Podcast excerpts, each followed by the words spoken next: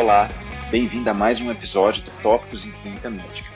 Meu nome é Felipe, sou médico clínico e geriatra e hoje vamos conversar um pouco sobre o uso dos anticolinesteráseos na doença de Alzheimer. Funcionam mesmo?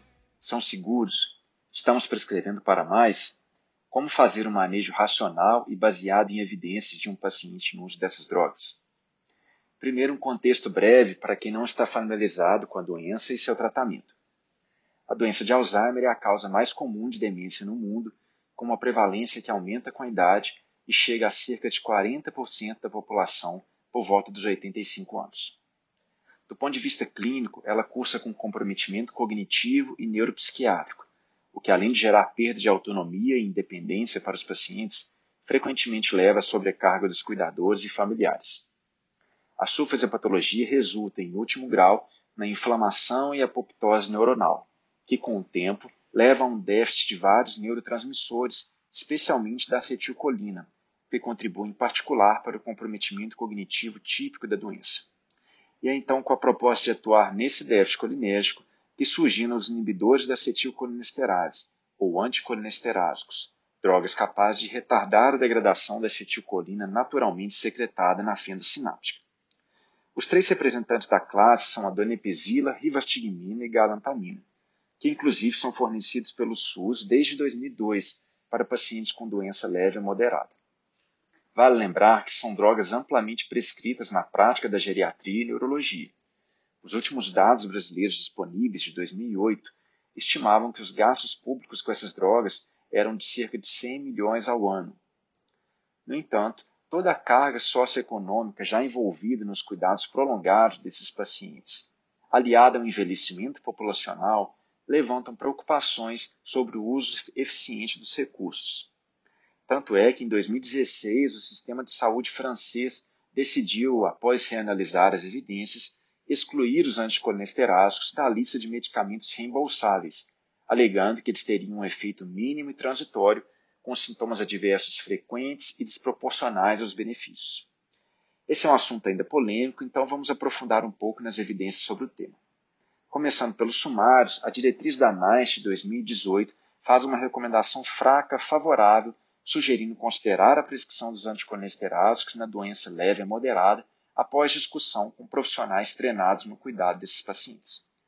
Já a Sociedade Americana de Geriatria, em conjunto com a campanha Choosing Wisely, fez em 2014 uma recomendação forte para que não se prescrevam anticolinesteráticos sem realizar uma reavaliação periódica dos benefícios cognitivos e efeitos adversos. Para tentar esclarecer essa balança de benefícios e riscos, as melhores evidências disponíveis são duas meta-análises recentes de boa qualidade. A primeira delas, da Cochrane de 2018, reuniu 30 ensaios clínicos com mais de 8 mil pacientes com diagnóstico de doença de Alzheimer que foram randomizados para receber donepezila em diferentes doses e eram comparados com placebo ou dose alternativa da droga. Os desfechos avaliados incluíam desempenho em escalas cognitivas e de funcionalidade, sintomas comportamentais e qualidade de vida, além da incidência de efeitos adversos. Antes de passar para os resultados, um breve comentário sobre esses desfechos, que são frequentemente avaliados em estudos de drogas antidemência. Entre as escalas cognitivas, as duas mais usadas são o ADAS-COG e o mais famoso Minimental, o ADAS-COG é uma escala que vai de 0 a 70 pontos e estima-se que a menor diferença de desempenho com algum significado clínico nessa escala seja por volta de 4 pontos. Já o Minimental vai de 0 a 30 pontos, com um limiar de significância clínica estimado em 2 a 3 pontos.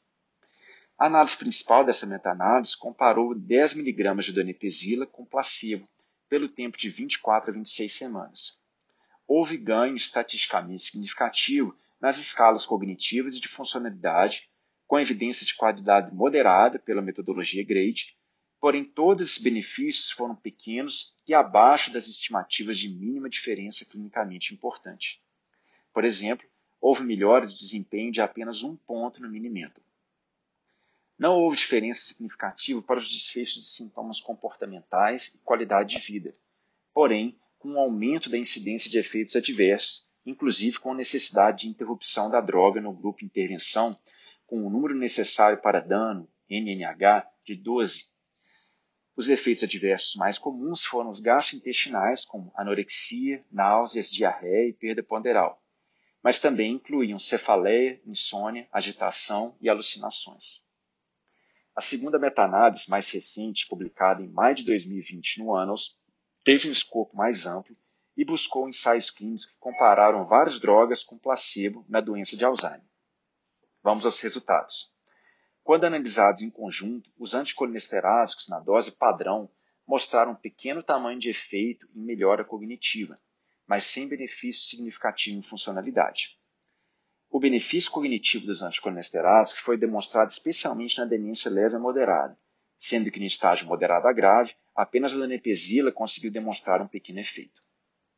Para o desfecho dicotômico de melhora maior do que 4 pontos no ADAS-COG ou seja, algum efeito clinicamente significativo, os anticolinesteráticos em conjunto mostraram um benefício com um NNT de 6.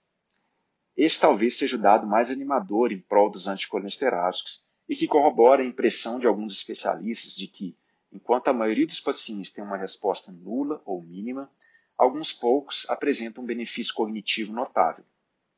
No entanto, a confiança na estimativa desses efeitos é baixa a moderada. Na avaliação dos sintomas comportamentais, um desfecho importante, porém pouco relatado, assim como na meta-análise da Cochrane, os anticolesteráticos não demonstraram benefício.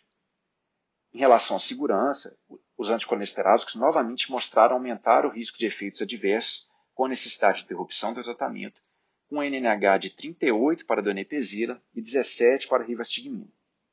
Para encerrar essa análise, uma limitação importante dos estudos é o tempo de duração, que em sua maioria é de apenas seis meses, o que pode ser frustrante no contexto de uma doença crônica e progressiva. Algumas evidências sugerem que após dois a três anos de tratamento, o benefício cognitivo é anulado pela história natural da doença. Passando agora para alguns aspectos práticos, a donepezila é talvez a opção mais usada pela sua posologia, custo e tolerabilidade. Uma opção para situações em que o paciente não tolera um anticolesterático oral pela toxicidade colinérgica periférica é a rivastigmina em formulação de adesivo transdérmico. Em relação à segurança, são contraindicados em pacientes com bradicardia e outros distúrbios de condução pelo risco de síncope. Como são drogas, na melhor das hipóteses, sintomáticas, sem efeito modificador no curso da doença, sugere-se monitorar a resposta terapêutica em 3 a 6 meses. Em caso de falha, ou se em qualquer momento do curso da doença a relação risco-benefício se tornar desfavorável, deve-se avaliar a desprescrição dos mesmos.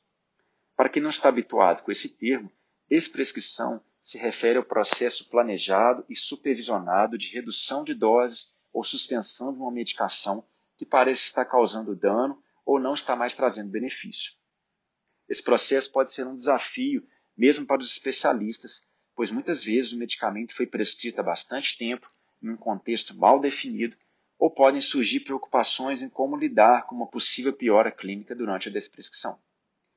Uma meta-análise de 2018 mostrou que as evidências sugerindo dano no processo de suspensão dos anticolesteráticos são de baixa qualidade, por risco de viés e presença de dados indiretos, sendo demonstrada por uma piora clinicamente significativa, mas pequena, apenas em escalas cognitivas, um outro ponto importante é assegurar os familiares de que a desprescrição do medicamento não implique em desistir do paciente ou que não há mais nada a ser feito.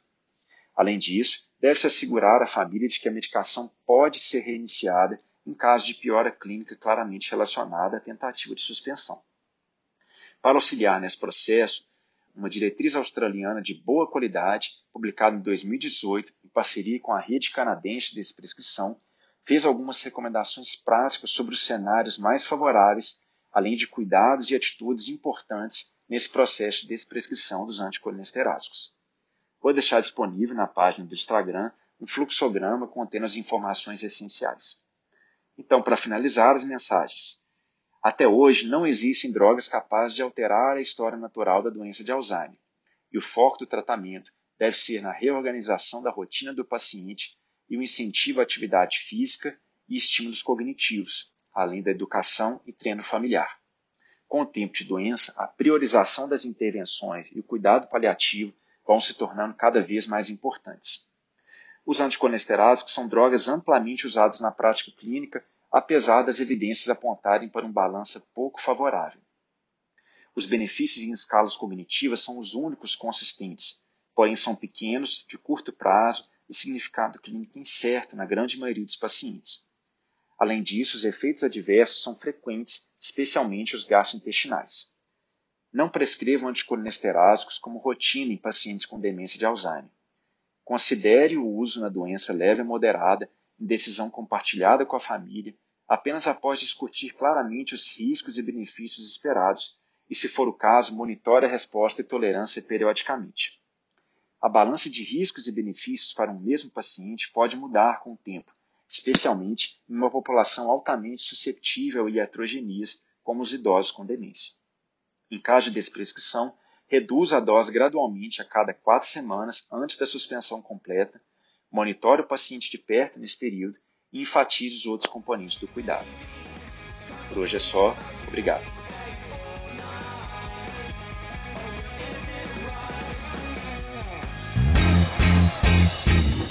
E você que está aí acompanhando Tópicos. Para não perder nenhum episódio, assine o nosso podcast no Spotify, Apple Podcasts SoundCloud ou seu agregador preferido. E toda semana você receberá um aviso de um novo episódio lançado. Aproveita e deixa também uma avaliação nossa por lá. O arroba Tópicos Podcast é o nosso canal de interação no Instagram, onde publicamos material extra, quiz para ajudar a consolidar as informações e você pode deixar seu comentário ou sugestão de temas. Lembrando que o podcast é uma ferramenta de orientação educacional e informação, não substituindo uma recomendação de saúde ou diretriz de condutas. Obrigado e até o próximo episódio.